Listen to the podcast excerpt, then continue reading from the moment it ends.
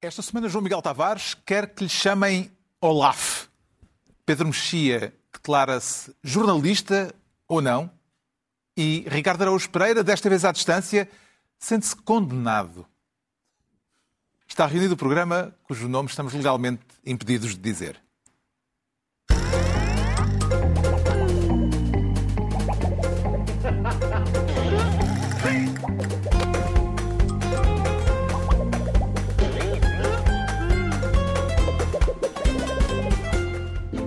Programa cujo nome estamos legalmente impedidos de dizer tem o patrocínio da Lexus, uma marca automóvel extraordinária que não impede a utilização do seu nome neste podcast. Descubra mais em amazingstories.lexus.pt. Ora viva, sejam bem-vindos. No final da semana em que Rui Rio decidiu deixar o CDS, entrega à sua sorte, não haverá coligação pré-eleitoral. Falaremos disso daqui a pouco, disso e das listas de deputados do PSD.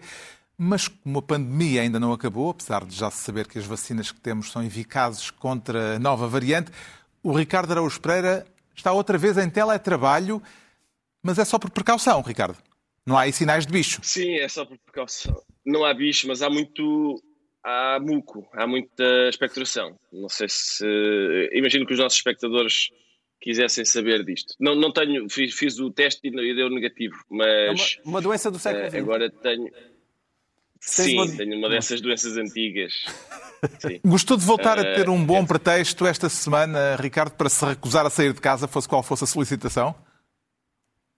Ah, sim, bom, é um pretexto para, para não poder sair de casa, isso é. ah, domingo já posso, atenção, mas ah, é um pretexto para não, para não sair de casa, mas não é um pretexto para evitar solicitações, porque agora com isto da internet e não sei o quê, as pessoas continuam a solicitar. É muito chato. Oh, oh, oh, Sou Ricardo, contra. Por isso é que eu sou um ludita.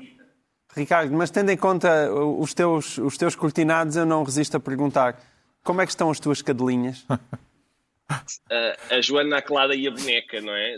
Eu agora, eu agora sempre faço intervenções a partir de casa, corro aqui a cortina para, para parecer que sou o, o rendeiro. Dá outro, fico, fico-me a sentir mais. Há outra excitação, minha vida não tem graça nenhuma e assim parece que estou a fugir à justiça. Tá, não, não sentem a. Também não a usas, também não usas peruca. Não, nem não, peruca, não, não uso, nem dizer, rabo de cavalo. Já usei.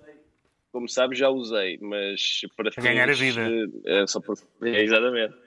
Mas a tua mulher continua a gostar mais de ti do que dos animais domésticos. Não tenho a certeza disso. O rendeiro e eu estamos eh, irmanados nessa luta.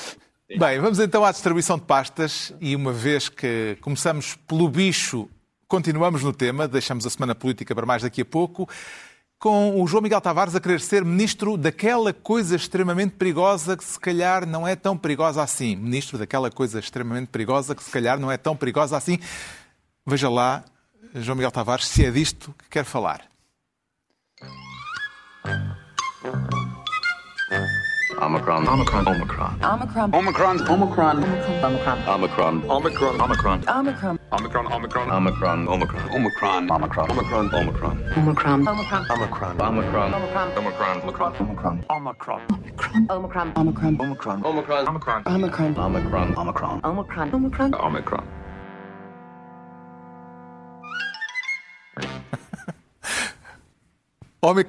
o planeta deserto ocupado por uma pequena colónia humana, apesar dos perigosos raios que matavam qualquer forma de vida. Era disto que queria falar João Miguel Tavares. Não, eu, eu, por acaso nunca fui um, um trekkie, não é? Eu, eu sou mais da, da, da Guerra Wars. das Estrelas, sim, sim, do que propriamente a guerra. Mas, eh, mas é verdade que de vez em quando parece-me haver aqui um cheirinho a ficção científica no meio do, do Omicron, portanto bate, bate bem com aqueles ambientes, sim. Parece-lhe que já se podem considerar desnecessários os cuidados que eh, os cuidados adicionais que houve por causa da Omicron. Agora já sabemos dizerem, pelo menos a americana. A é? americana. Bom, ah, quer dizer, o alarmismo ainda não foi totalmente levantado, mas tendo em conta que parece que até hoje ainda ninguém morreu com o bicho, ainda ninguém eh, eh, faleceu omicronado, eu diria que, hum, digamos que parte daquelas más notícias eh, que nos diziam que vinha aí mais uma terrível variante, que é esta que nos leva para a cova, foram manifestamente exageradas. Quer dizer, já abrimos também os voos cautelas, não, não digo eh, eh, aquilo que se, as cautelas que, se, que foram tomadas. Eu acho que sim, eu acho que as cautelas foram, um, foram bastante exageradas, porque disse ah, mas como é E que se a nova variante fosse realmente muito grave, como podia ser, Exatamente. era o e se eu- não houvesse, se não tivesse havido esse tipo de cautelas adicionais, Mas repara, isto, ninguém vive nos, dentro dos romances do, do Philip K. Dick e depois tem aqueles pré-cogs, não é? Que adivinham os crimes antes de acontecerem e nós também não sabemos qual é a gravidade dos vírus antes deles aparecerem. Portanto, é preciso deixá-los atuar. Agora, eu ouvi, logo nos primeiros dias, a senhora na África do Sul responsável pela descoberta do bicho a dizer calma, porque aparentemente aquilo não é assim tão grave. As pessoas que ficaram doentes com esta variante aqui na África do Sul tiveram, sobretudo, hum, versões relativamente simpáticas e pacíficas da doença. Ah, mas não, entrou-se logo numa espécie de histeria planetária, que aliás prejudicou a própria África do Sul, com, com o fecho dos espaços aéreos, ah, em relação a um país que, que- que honestamente tinha chegado à frente e dito, olha, há aqui uma nova variante que nós descobrimos, portanto, prejudicando essa própria necessidade. Não pareceu que fosse a maneira acha mais que se foi de longe demais nas cautelas, Pedro Mexia? Eu, eu sou por, pela, pela cautela e pela informação. Portanto, se, a- se as cautelas forem acompanhadas de informação, já vamos. Se as cautelas.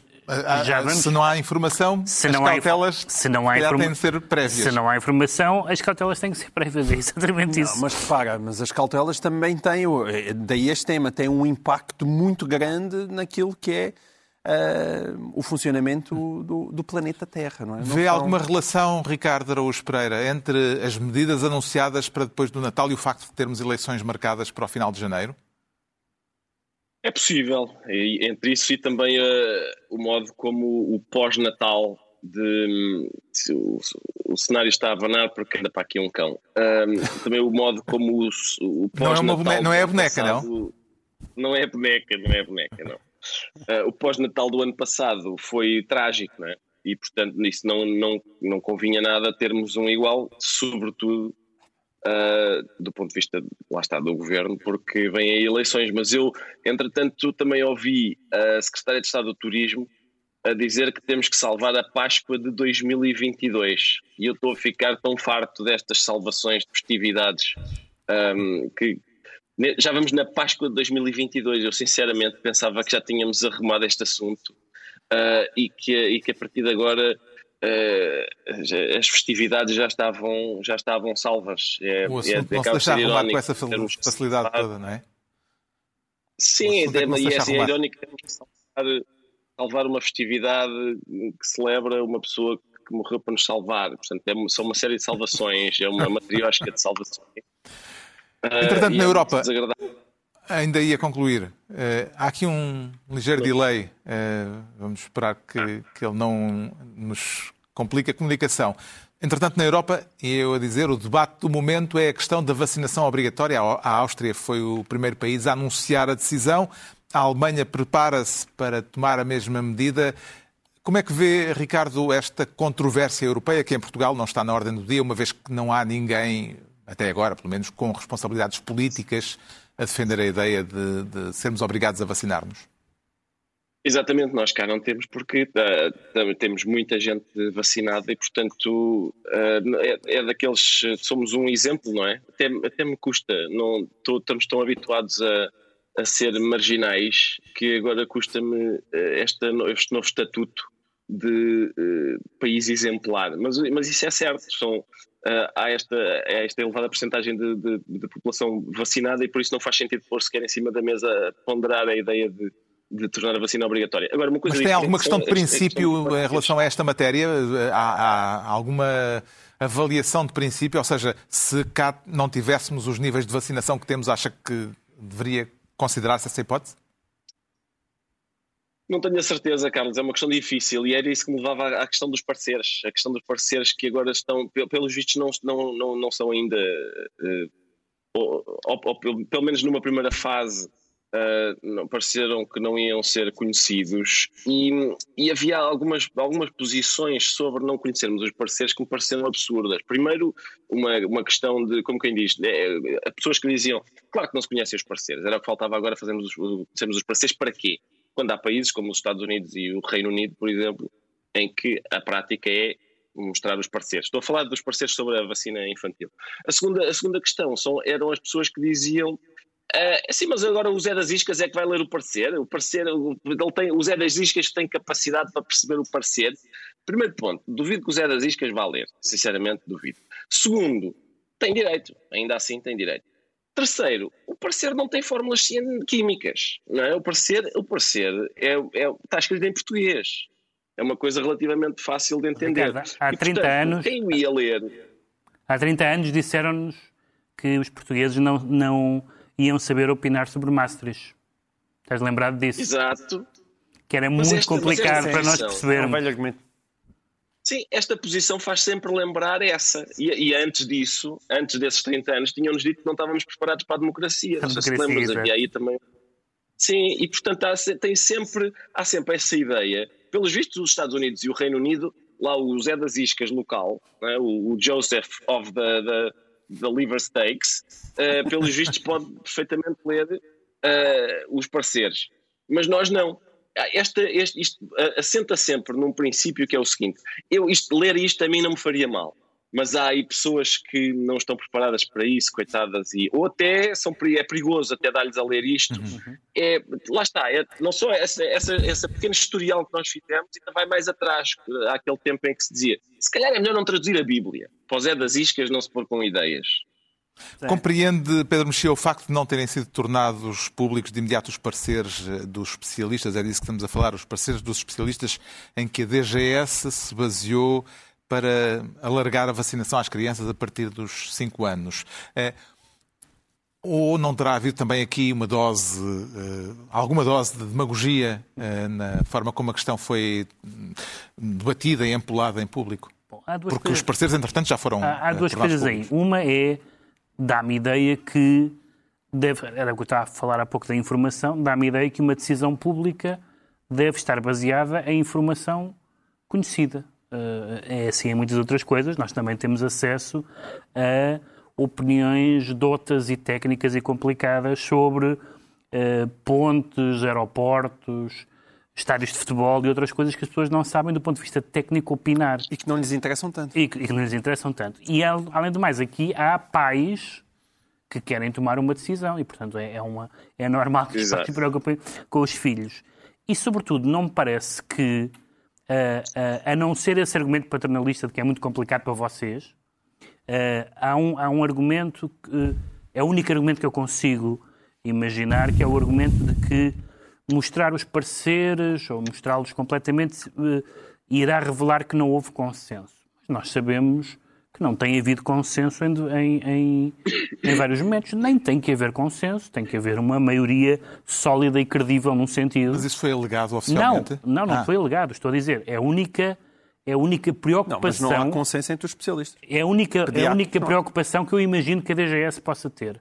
Mas o reverso de não querer mostrar a falta Uhum. de consenso, que, que realmente nunca existe, é, é a opacidade. É dizer, isto vamos decidir assim porque nos disseram, por certas e determinadas razões, que é assim. Mas, Isto é o entretanto, pior os pareceres foram tornados públicos. Foram Até ao tornados- momento que nós estamos a gravar isto, a única coisa que eu consegui Um ler foi um documento de quatro páginas chamado Uma Posição Técnica um da sumário das, das razões. Não, Essa- Ontem à noite, eh, quer dizer, na, na Essa posição técnica noite, que foi publicada- Já foram tornados públicos os eh, pareceres dos. Eu até dos agora só consegui ler a posição técnica, portanto, algum parecer muito fundamentado, se ele existe, eu não- até agora não consegui ler e tive até há bem pouco tempo, a- a- antes do programa, a, a ler isso. A- Aquelas quatro páginas da posição técnica, aquilo não é nada. E se for, é, é- é uma coisa deprimente.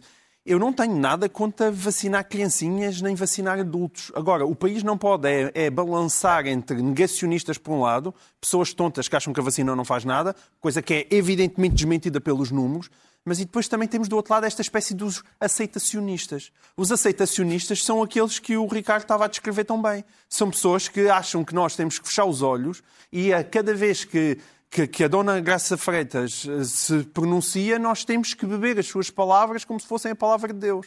Ora, isso não O problema, provavelmente, é ter havido membros do governo a pronunciarem-se antes de Exatamente. eh, Graça Freitas se pronunciar. Bem, não só isso, eu, eu vi uma O entrevista de secretário uma de Estado senhora... eh, eh, Lacerda Salles eh, exprimiu eh, uma opinião política antes de haver uma decisão técnica. Mas é que tudo isto chega demasiado a decisão política. O que não é, mas mesmo até como decisão política não quer dizer que não seja parcialmente legítimo. Agora, não confundamos uma coisa com a outra. Eu ouvi na televisão uma senhora que é presidente da Sociedade dos Cuidados Intensivos Pediátricos, ou seja, uma médica que é quem lida com as crianças em cuidados intensivos.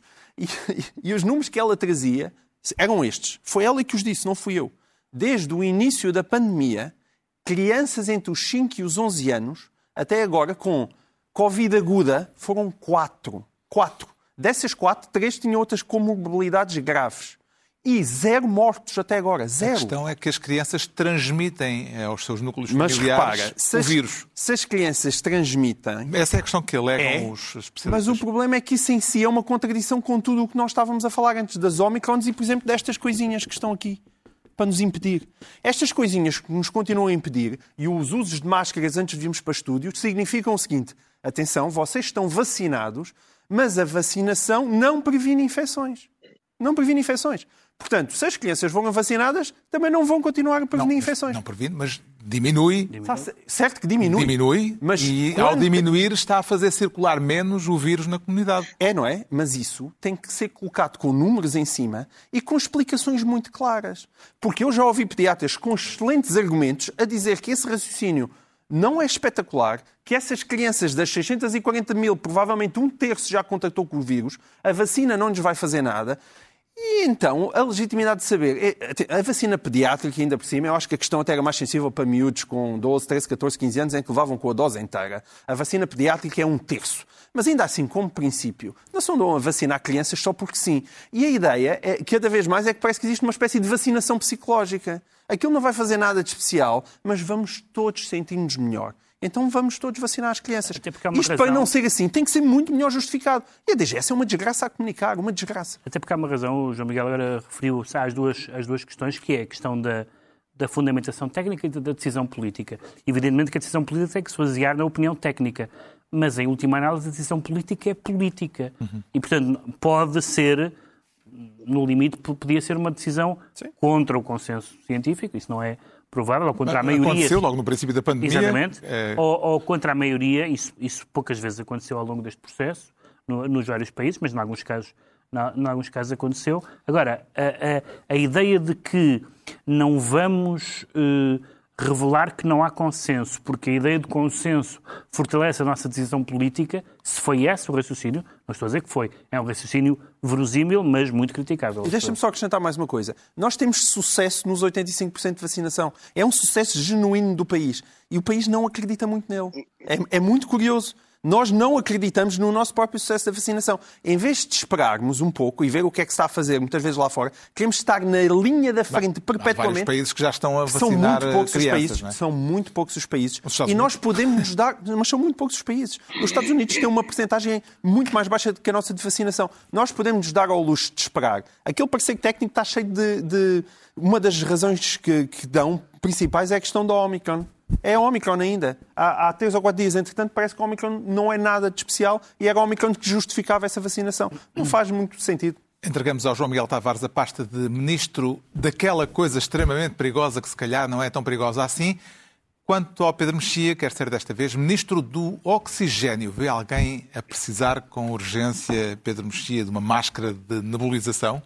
Sim, agora já não sei, agora já é mesmo cuidados intensivos. eh, Quer falar da botija de oxigênio que o PSD de Rui Rio recusou ao CDS de Francisco Rodrigues dos Santos numa decisão que já estava implícita, ainda antes de ser anunciada, nesta intervenção de Rui Rio na segunda-feira no Congresso dos Autarcas Social-Democratas em Barcelos. Do ponto de vista eleitoral, onde se ganham as eleições são ao centro. Se nós formos disputar agora o eleitorado do CDS, do Chega e da IEL, ali estão meia dúzia de votos, não sei como é que se ganham eleições com aquela meia dúzia de votos, ainda por cima correndo o risco de perder alguma coisa ao centro. Meia dúzia de votos. Rui Rio, convencido de que o CDS não representa mais de meia dúzia de votos, a decisão de Rio de não dar a mão ao CDS depois do namoro que foi público, surpreendeu o Pedro Mexia? Não, não, não- não me surpreendeu porque eu acho que a lógica. Há, há duas lógicas que, que- que estão por trás desta decisão. Aliás, a decisão que foi praticamente unânime, acho que houve três conselheiros do PSD que, que, que eram a favor ou que se manifestaram a favor da, de uma coligação pós-eleitoral. Por duas razões, uma delas mais uma, uma verosímil e outra, enfim, compreensível. A verosímil é que é capaz, são capazes de ser meia dúzia de votos agora, neste momento. Portanto, neste momento, uma aliança pré-eleitoral interessava muitíssimo ao CDS. O CDS, em todos os atos eleitorais recentes, mesmo aqueles que não eram de, de ordem estritamente partidária, esteve do mesmo lado do PSD e, portanto, eh, achou que fazia parte de uma, em alguns casos, de uma maioria, como aconteceu nos Açores e como aconteceu na Câmara de Lisboa e como aconteceu em algumas outras câmaras e de uma forma diferente nas presidenciais, que fazia parte dessa maioria. Em alguns casos o peso do CDS foi relevante, em outros casos não foi.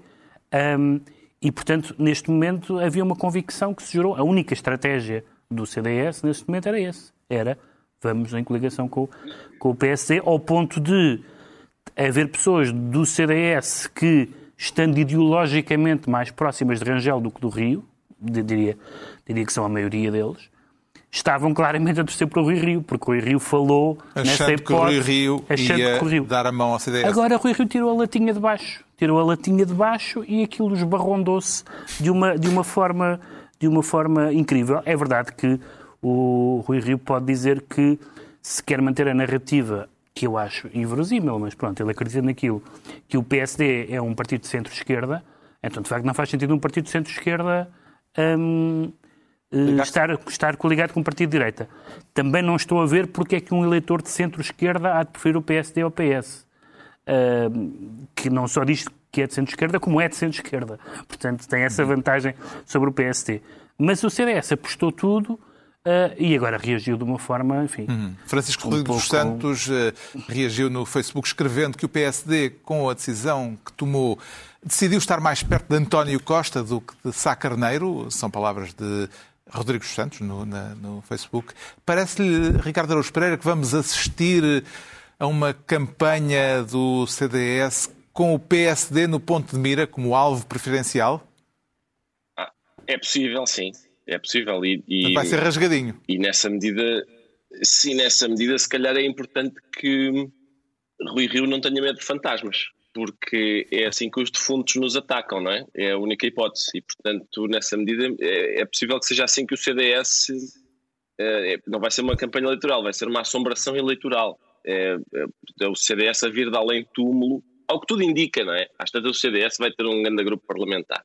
Mas neste momento não parece de todo. Pode, eh, pode ter, aliás, um bom resultado. Parece atenção. mesmo.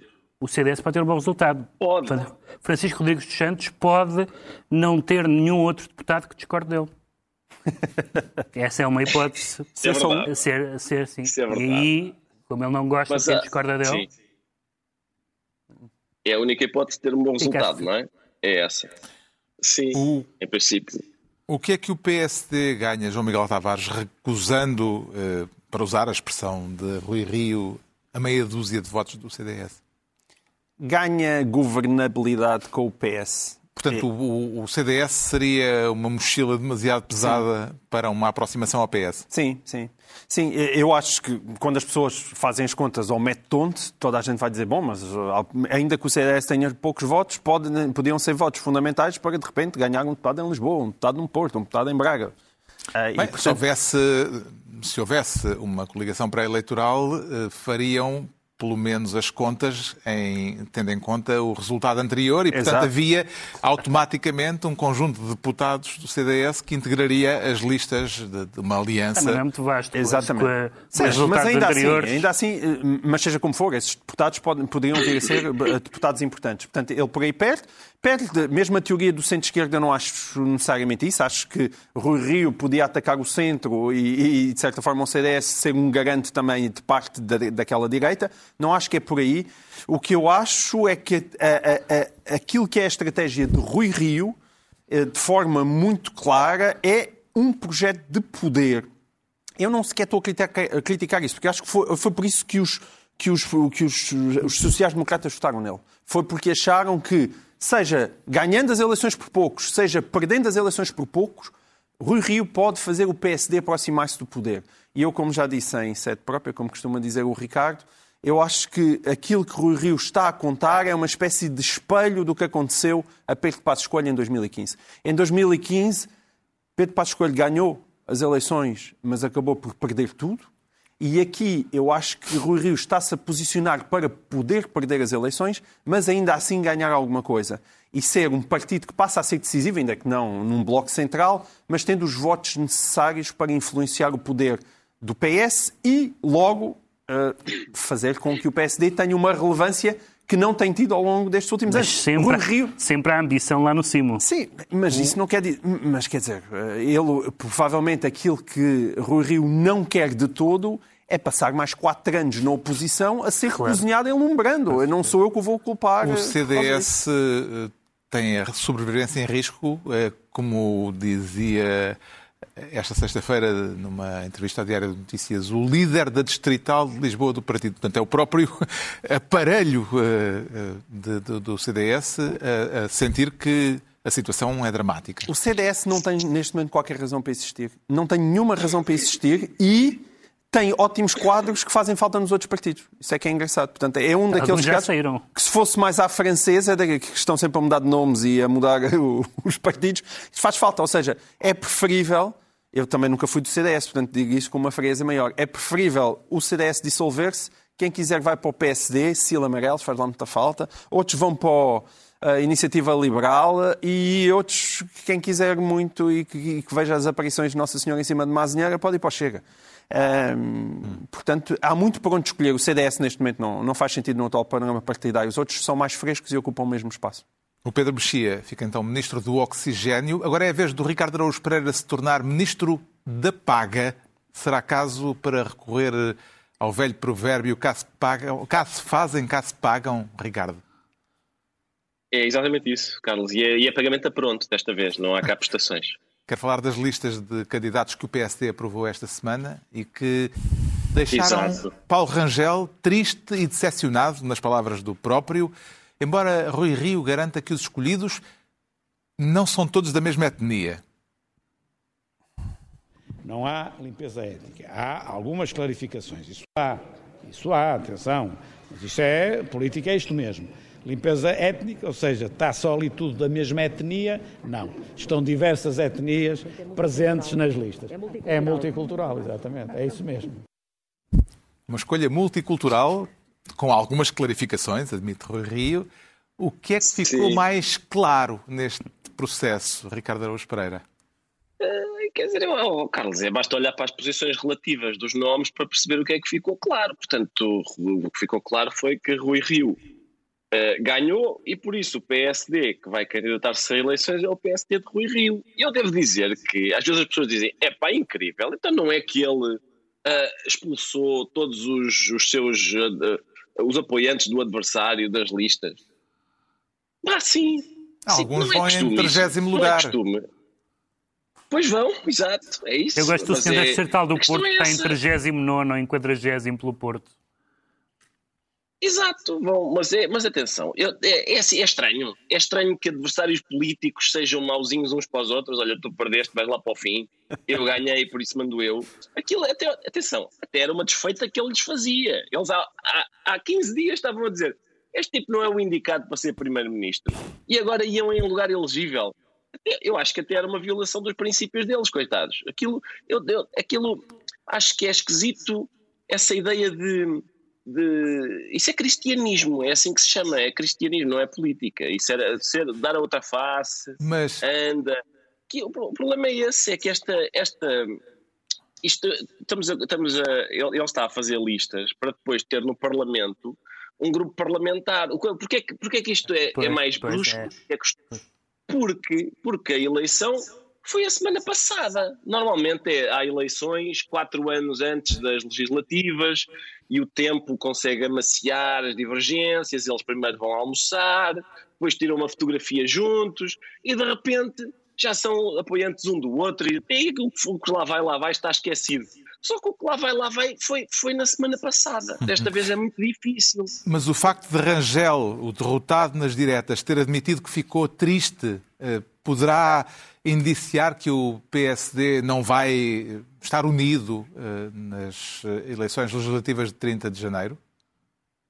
Não, e há, e há outro indício bastante claro de que o PSD não vai estar unido, que é, lá está, foi novamente há duas semanas, quando os resultados eleitorais deram 52% para um lado e 48% para o outro. Foi isso, é, é, claramente não está muito unido. E é, o problema é esse, é que, é que uh, as eleições foram agora e as legislativas são em janeiro. É preciso, costuma ser preciso dar alguns meses de intervalo entre uh, a luta assanhada interna e a luta assanhada externa. Assim, ainda está, toda a gente ainda está a lamber as feridas. Estas controvérsias em torno da constituição das listas, que peso eleitoral terão, João Miguel Tavares? Eh, será que contam alguma coisa eh, no momento de votar para a maior parte dos eleitores? Não, acho que contam zero. E eu aqui estou de acordo com, com, com o Ricardo, que está transformado num analista de político de primeira água. Eu acho que ele tem toda a razão. Eu, aqui eu dou facilmente a borla a, a Rio por várias razões. A primeira é que quando nós. Mas não devemos... demonstra instintos vingativos? Eh, correr Sim, assim, friamente. Não é, mas neste caso eu acho que é mais do que É, vingativo. que é o mesmo partido. eh, É o mesmo partido, mas neste caso eram duas visões radicalmente diferentes daquilo que deveria ser o caminho do PSD. E exatamente por aquilo que eu estava a dizer antes, isto tem mesmo implicações eh, após as eleições. Porque o Rio está disponível para fazer negócio com António Costa. E quem está com Rangel não deveria estar disponível para esse tipo de negócio. Portanto, se há caso em que a clarificação se justifica, é neste caso. E só mais uma nota. Eu não sei se as pessoas olharam para a lista dos excluídos de Paulo Rangel. É porque a lista dos excluídos de Paulo Rangel são tão anónimos como a lista dos incluídos do Rui Rio. Nós não conhecemos ninguém daquelas pessoas. Nada, zero. Parte daquilo é porque o PSD está há muito tempo longe do poder, parte daquilo é porque, de facto, os melhores valores já não estão interessados em estar no Parlamento. É tão... O que é que lhe parece, Pedro Mexia, a equipa que Rui Rio vai levar a jogo a 30 de janeiro? Há aqui duas coisas. Uma que só interessa aos militantes do PSD, que é a questão da purga.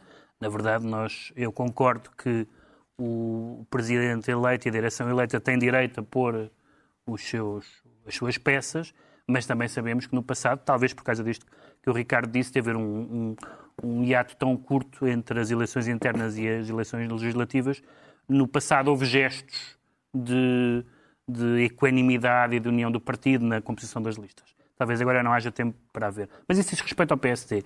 E devo dizer, aliás, para complementar o que o João Miguel disse, que houve alguns deputados que, justamente porque eram muito críticos de Rio, se auto-excluíram, dizendo que. e fizeram bem, acho eu. Agora, isso interessa aos militantes do PSD, mas há uma coisa que interessa ao país todo, que é a qualidade das listas. Eu fui ver, fui ler os nomes, alguns deles fui googlá-los, e de facto é capaz de haver ali um núcleo muito, um núcleo excelente de arquitetos paisagistas, osteopatas e veterinários, mas são políticos de mão cheia. E vamos, aliás, fazer não um exercício do futuro, mas um exercício do passado. As pessoas que, em, em- nas quais o Rio apostou nas últimas legislativas, eh, ou, ou- ou desde que ela é presidente do PSD, foram marcantes no Parlamento, foram marcantes figuras políticas. Eu estou a pensar no- no- nos últimos anos do PSD, tirando as pessoas que nós já conhecíamos, e só me lembro de André Coelho Lima e Ricardo Batista Leite. Foram as únicas pessoas que eu acho que marcaram de forma minimamente positiva, ou de forma minimamente atuante, o, o Parlamento. E este Parlamento, com, várias- com estas listas, com algumas exceções notórias, ah, eh, de, de alguns históricos e de pessoas até que já tinham tido funções governativas, esta lista é muito fraca no sentido de. Não, não no sentido das pessoas serem fracas nas, sua, nas suas vidas profissionais, mas não são políticos desconhecidos. A ideia, a ideia que Rui Rio nos tentou fazer acreditar a última vez, que ser desconhecido é ótimo, A renovação. não Ele vingou. falou agora Sim, de novo mas, da nin- renovação. mas ninguém por ser desconhecido, desconhecido a nível nacional, mas alguns são desconhecidos e são das grandes cidades. Não são Uhum. pessoas de, de- das berças, não é? São pessoas de- das mais variadas, das mais variadas localidades portuguesas. O facto da lista ser muito impressionante, e concordo com, o- com o João Miguel, que de facto alguns dos que saíram também foram um pouco impressionantes, isso acho que nos deve preocupar a todos, sejamos do PSD, de direita ou de esquerda, mas pessoas que prezam o Parlamento. O Ricardo Araújo Pereira fica assim ministro da Paga e estão entregues as pastas ministeriais por esta semana. Altura para sabermos agora porque é que o Ricardo Araújo Pereira, ainda ele, se declara condenado com direito a recurso ou sem apelo nem agravo, Ricardo? Ah, não, para já não há. Para já já não há direito a recurso. Ah, É, bem, que estamos, a falar da da- recusa do Supremo Tribunal de Justiça de É isso, admitir sim, eh, o recurso de André Ventura, Não depois do líder do. Chega ter sido condenado por ofensas ao direito à honra e ao direito à imagem de uma família a que chamou bandidos, num debate presidencial. Mesmo assim, o caso ainda não está encerrado, porque, entretanto, Ventura vai recorrer para o Tribunal Europeu dos Direitos do Homem. Eh, Vê pertinência, eh, Ricardo, na alegação do Presidente do Chega de que o que está em causa é uma questão de liberdade de expressão? Vamos lá ver, Carlos. O, amor, o amor de André Ventura à liberdade de expressão ficou claro quando ele, em 2020, disse que se o Chega a vencer as eleições, ofender polícias, magistrados ou guardas prisionais vai mesmo dar prisão, disse ele. Ahm, e acrescentou que o Twitter de- deixará de ser a bandalheira que é, pelo menos em Portugal. Portanto, isto é o amor que ele tem à liberdade de expressão. Nin- Ninguém ficou surpreendido que o Ventura pertencesse àquele grupo infelizmente mais vasto do que, do que se esperaria, de pessoas que julgam que deve ser proibido ofender. Portanto, quando ele disse que se o Chega for poder ah, ofender polícias, magistrados ou guardas prisionais vai dar prisão, é realmente uma coisa inquietante, porque o que é que significaria isso, ofender um magistrado? Por exemplo, as coisas que nós aqui muitas vezes dizemos sobre o Neto de Moura, ele pode considerar ofensivas. Se calhar, se calhar iríamos para a prisão por causa disso. Ahm, o que está em causa aqui não, não é outra coisa. O que está em causa é um crime que nunca foi protegido pela liberdade de expressão, que é a difamação. É o que aconteceu. Foi, portanto, ir, ir à televisão, chamar a sujeitos específicos, não é assim, é um grupo geral, não é? Chamar a sujeitos específicos bandidos só é lícito se eles forem bandidos. É a única hipótese de ser lícito. Portanto, ou ele apresenta o, o cadastro, ou então, de facto, parece-me que, ah, que, se, que se enquadra no crime de difamação. Ele, sobretudo, isto é engraçado porque os portugueses de bem, que é aquilo que o, que o Ventura diz ser e, e- e- e reclama representar, em princípio obedecem à lei, não é? Portugueses de bem, eu só de ouvir o nome, em princípio obedecem à lei, são, cumprem a lei. Eu, eu nunca, atenção, eu nunca me nunca me apresentei como um português de bem. Eu estou dessa. Aí ninguém me apanha. Mas, mas ele diz que é. E, portanto, é, é sempre divertido quando um moralista é apanhado. Ao mesmo tempo que se queixa eh, de que está a ser posta em causa a sua liberdade de expressão, André Ventura anuncia que vai processar também o Diário de Notícias por ter publicado um título em que se lia Supremo confirma racismo de Chega em André Ventura. Não haverá aqui uma certa contradição, Pedro Mexia? André Ventura está no seu eh, direito de dizer o que quiser desde que não seja crime. Se for crime, não está no seu direito. Está no direito de contestar e de recorrer às decisões judiciais a nível nacional ou internacional. O Diário de Notícias está no seu direito de fazer as capas que quer. E André Ventura está no direito de processar o Diário de Notícias se achar que a capa. É, estamos- é- tudo isto é tão clarinho, não há dúvida nenhuma sobre o que é que está protegido pelo direito e o que é que não está. Mas é curioso que, por um lado, se queixe de a ser, capa- de a ser capa- cerceada a, A liberdade capa é uma capa malévola, naturalmente. É a formulação, o racismo, por oposição às declarações racistas. Pode-se alegar que é por.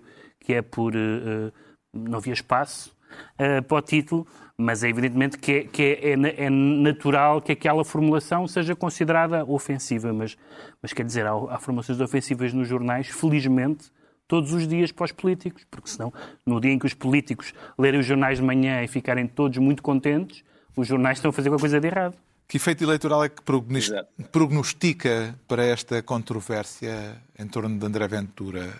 Ah, não. Efeito eleitoral nenhum para aquilo que é o seu eleitorado. Mas é bem Pelo menos feito. quem tiver, quem tiver a intenção de votar no Chega sabe ao que vai. Sim, sabe ao que vai, e- mas sempre- sobretudo mas acho, acho que é muito bem feito. Isto, isto é, só, é evidente que há aqui questões de liberdade de expressão, mas era ao contrário. Ou seja, aquelas pessoas podiam chamar bandido ao André Ventura. Eu posso chamar bandido ao André Ventura. André Ventura pode se chamar bandido ao Pedro Mexia. Porquê? Porque somos pessoas que estamos no espaço público e no espaço público temos uma liberdade mais alargada e ele, sendo político, tem que, tem que estar e disponível mais- e para ouvir mais mais, e costas mais largas. Ele não tem direito de chamar bandido a pessoas de uma família pobre, de um bairro degradado, Claro. que, anónimas e Exatamente. que não têm outro tipo de proteção. É simples. Fica esclarecido porque é que o Ricardo Araújo Pereira se declara condenado quanto ao Pedro Mexia. Diz sentir-se jornalista ou não? Explique lá isso melhor. Sim, sim, eu sempre que me Pedro perguntam se eu sou jornalista, explico sempre que não sou jornalista, não, não tenho nada contra os jornalistas, gosto muito de jornais e gosto muito de alguns jornalistas, mas, mas não sou jornalista. Sou, uma é pessoa que que, sou uma pessoa que escreve nos jornais. Não, gosto, há vários jornalistas que eu gosto muito. Mas é uma questão interessante, pode, pode parecer uma, uma questão eh, eh, corporativa, uma minudência corporativa, tem a ver com. A a Comissão da duas- Carteira Profissional eh, de Jornalista recusou atribuir a carteira de jornalista, o título profissional, dois redatores da revista Time A uma, a uma não. Penso que eram duas jornalistas, não é? Uma recusou e a outra não recusou a renovação. Bom, Sim. hum, e há duas coisas diferentes nessa recusa. Tem a ver com o tipo de textos. Uma tem a ver com o tipo de texto e outra tem a ver com o tipo de publicação. E eu consigo compreender só até um certo ponto a primeira e não consigo compreender toda a segunda. A primeira tem a ver que, com, a, com a ideia de que tem que haver uma diferença entre eh, textos que são textos sobre lifestyle, eh, entre, como, como se diz eh, nessa decisão, entre a avaliação, uma avaliação da, da qualidade, digamos assim, e a promoção de atividades comerciais, sobretudo se forem, ainda por cima, embora isso não seja provavelmente sugerido, se forem pagas, não é? Portanto, aí seria, aí não seria jornalismo de todo. Ahm, e eu acho que isso, se- esses textos têm que ser lidos em comparação com textos similares, para perceber se esse. E saber o, o, o, o, contorno, os, os, eh, o contexto desses textos. Agora, a segunda parte da justificação é que não me parece aceitável, que é dizer, é verdade que há textos parecidos com aqueles noutros jornais, mas são jornais sérios. A palavra sério não é usada, mas diz que são, são, eh, são publicações com conteúdo jornalístico eh, estabelecido, enquanto a Time Out não seria. Ora bem, isso parece-me absolutamente discriminatório contra, contra essa revista em particular, podia ser outra qualquer, não tenho, não tenho nenhuma ligação à, à Time Out, como é, como é evidente, estou a falar do ponto de vista do- dos princípios. E, portanto, essa ideia de que há um jornalista, não só de que há um certo tipo de textos que se podem publicar e outros que não, que não são jornalísticos, eu consigo até certo ponto perceber isto. Agora, que deixem de ser jornalísticos por estarem num jornal sério ou numa revista supostamente não séria, isso parece-me francamente abusivo e ofensivo. Vamos até. ouvir o que é que o fundador e antigo diretor adjunto da Time Out, João Miguel Tavares, tem a dizer sobre este caso, que eh, tem justamente a ver com a Time Out. É verdade. E jornalista, já agora eu, carteira número 2855, e já agora autor também de livro de estilo originalmente da Time Out. E, e- e agora, princi- agora que a comissão da carteira vai lá. e principal responsável por aquilo que era de facto uma espécie de tom e de linha editorial e de velar por essa linha editorial na publicação. E eu posso garantir que a Time Out, quando nasceu, eu entretanto desliguei-me há, há sete anos, vi- vendi a minha posição na Time Out e hoje em dia já não acompanho, mas penso que a filosofia, quero acreditar, pelo que eu li dos seus eh, atuais diretores, ainda é a mesma. Isso passava exatamente para levar o jornalismo para dentro do lifestyle. Foi assim que nasceu a Time Out. E teve muito sucesso por causa disso, de uma maneira muito provocatória. É um, é um projeto do qual eu me orgulho muito, onde nós dizíamos muito mal de muita coisa, não nos limitávamos a dizer bem, precisamente por causa disso, porque nós queríamos que o jornalismo invadisse a, a área do lifestyle, coisa que não acontecia. E felizmente depois da Time Out, isso passou a acontecer. E a Visão, a Sábado, começaram a ter suplementos que, que, além de nos terem ido lá buscar muita gente, foram replicando também aquele tom. E isso é muito importante. O que é mais grave, é evidente que a questão hoje em dia dos conteúdos, do lifestyle, do branded content, exigiria muitas conversas. Mas esta decisão é péssima a muitos títulos. Em, em primeiro lugar, porque ela é um convite a que a área do branded content e do jornalismo seja apagada por decisão da própria Comissão da Carteira. E depois tem, tem uma, uma, uma ideia que é totalmente absurda. É eh, aquela linha de argumentação que o Pedro estava a, a sublinhar e que é verdadeira, ou seja, dá a ideia que a primeira motivação tem a ver não com o trabalho da jornalista, mas com o tipo de publicação que a Time Out é, significava que se a Time Out fosse encartada no público, era jornalismo. Mas vendida à parte, já não é jornalismo. E só para terminar, já agora, que se isto é uma reflexão sobre jornalismo, eu queria só sublinhar que existe, não sei se vocês conhecem estas pessoas, Gustavo Carneiro, carteira profissional 3701, João Chasqueira, também carteira profissional, Domingos Mialha, Hugo Janeiro, todos com carteira profissional de jornalista, que eu tive a confirmar. E eles eh, é a redação do jornal Avante. É isso que eu tenho a dizer. Que não é um jornal de lifestyle. Não, não é um jornal de lifestyle. Então não é um estilo de vida. Mas é um estilo de vida exigente. Pode ser, pode ser lifestyle. estilo de vida muito Tenho a sensação que entre a independência dos jornalistas da Time Out e a independência dos jornalistas do Avante, eu tendo a achar que a independência dos jornalistas da Time Out é ligeiramente superior. Será necessário, Ricardo Araújo Pereira, criar uma carteira profissional específica para redatores na área do chamado lifestyle? Do lifestyle, eu acho, eu- essa seria a minha proposta, Carlos, sim. Jornalista de lifestyle, haver uma carteira específica de jornalista de lifestyle. Porquê é que não se a- diz a minha estilo de life, vida? Como sabem, tem... Não sei bem. Como sabem, a minha life tem muito pouco style e por isso eu, eu acompanho com interesse pelos as rubricas de lifestyle. Gosto muito, sim, vês? Eu gosto muito de política, sociedade, cultura, lifestyle. O facto de serem estrangeiro acho que lhe dá logo outro, Uh, lá está, style. Mas um, eu, eu, eu então acompanho com algum interesse. Sempre que eu abro uma, uma secção de lifestyle num jornal, uh, aquilo é basicamente é, uh, comida, hotéis, mas também curiosidadezinhas parvas, dicas de beleza uh, e charlatanices pseudocientíficas. Acho que é isso, é disso que trata. Uh, é frequente em. Eu gosto sempre de. Sempre que vejo uma, uma secção de lifestyle, eh, aprendo, porque tem, tem, por exemplo, tem notícias, não, se calhar não são notícias, não sei que peça jor- jornalística será esta, mas, por exemplo, 25 razões para gostar do outono. Li esta com gosto no outro dia. Ou setembro é o melhor, é o melhor mês para fazer anos. Também, também li com muito interesse. E devia haver, portanto, só a, a- a carteira de jornalista de lifestyle específica e prémios também, o Pulitzer da, da charupada, por exemplo, para, para esta das o 25 Ricardo, para... Estás Ricardo tão reacionáriozinho, Tu só lês do Frankfurter Allgemeine Zeitung para cima, não é? Claramente. Ah, não, acabei sim. de demonstrar, de demonstrar que papo tudo o que é lifestyle. Muito bem. E os hotéis e os restaurantes onde vais comer, pá? Não te interessa ler sobre isso? Lê a tua mulher, não é? Vá. Não há tempo para mais. Nem há tempo sequer para as eleições alemãs. Para, para as eleições, Ah, não, bem, para, bem. para o, o Olaf eh, eh, Miguel Tavares. Queria ser Olaf Miguel Tavares em, eh, em honra do novo eh, chanceler alemão. Fica para outra altura. Agora está na altura dos livros e esta semana eu trago uma biografia. eh, a biografia de um homem, de um artista invulgar, Nadir Afonso. Um homem que andou pelo mundo, que foi arquiteto antes de poder dedicar-se exclusivamente à pintura, que trabalhou com Le Corbusier e Oscar Niemeyer, mas que acabou por eh, regressar a Portugal, dividindo-se até ao fim da vida, em 2013, já quase com 100 anos, entre Cascais e Chaves, a cidade onde nasceu.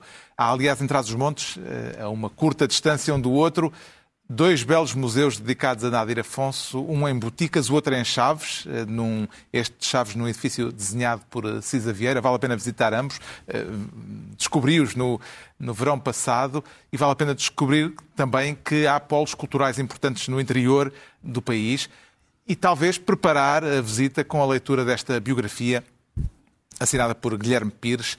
Chama-se O Homem Infinito, Vida e Obra de Nadir Afonso. A edição é de A Influência, uma chancela do Grupo 2020. O João Miguel Tavares traz desta vez um ensaio que se propõe investigar as origens do nosso descontentamento. Sim, é, é um dos melhores livros que eu li este ano, portanto eu recomendo muito efusivamente, embora a revisão devesse ser melhor e ele está com demasiadas galhas para o meu gosto, mas ainda assim é, é um livro extraordinário que vale muito a pena. Chama-se Castas, é da Isabel Wilkers. Ah, Nós muitas vezes, ele aborda a questão do racismo de uma forma muito original. O racismo, infelizmente, nos dias de hoje está muito infectado por aquela onda wokista que nenhum de nós aqui aprecia particularmente.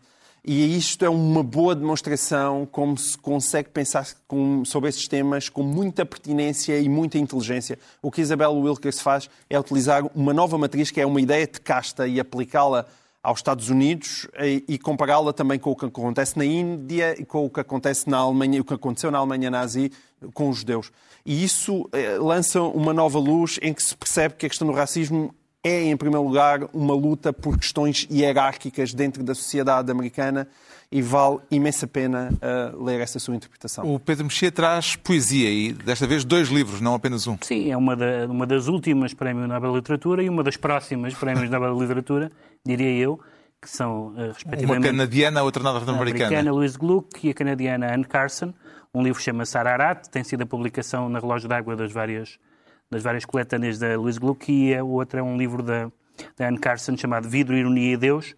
São publicados respectivamente pela Relógio d'Água e pela Não Edições e traduzidos por poetas, a Margarida Valdegato e a Tatiana Faia. São, são poetas com algumas semelhanças no sentido em que eh, o, o- a confluência entre o confessional e o mítico nelas é muito, é muito forte. No caso da, da, da Gluck são poemas mais intensamente líricos e confessionais e no caso da Anne Carson são mais irónicos e ensaísticos. O Ricardo Araújo Pereira traz um livro sobre o gatinhos, para o qual tem exatamente 15 segundos.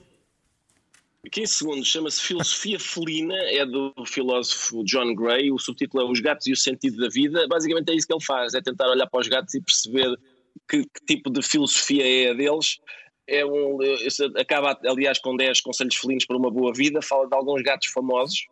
Um, é, é um livro bastante bom para momentos como este que eu tive esta semana em que se está doente, porque é filosofia, mas ao mesmo tempo também é gatinhos. De quem é a edição? Eh, Não se consegue ver? É da presença. Presença. Presença.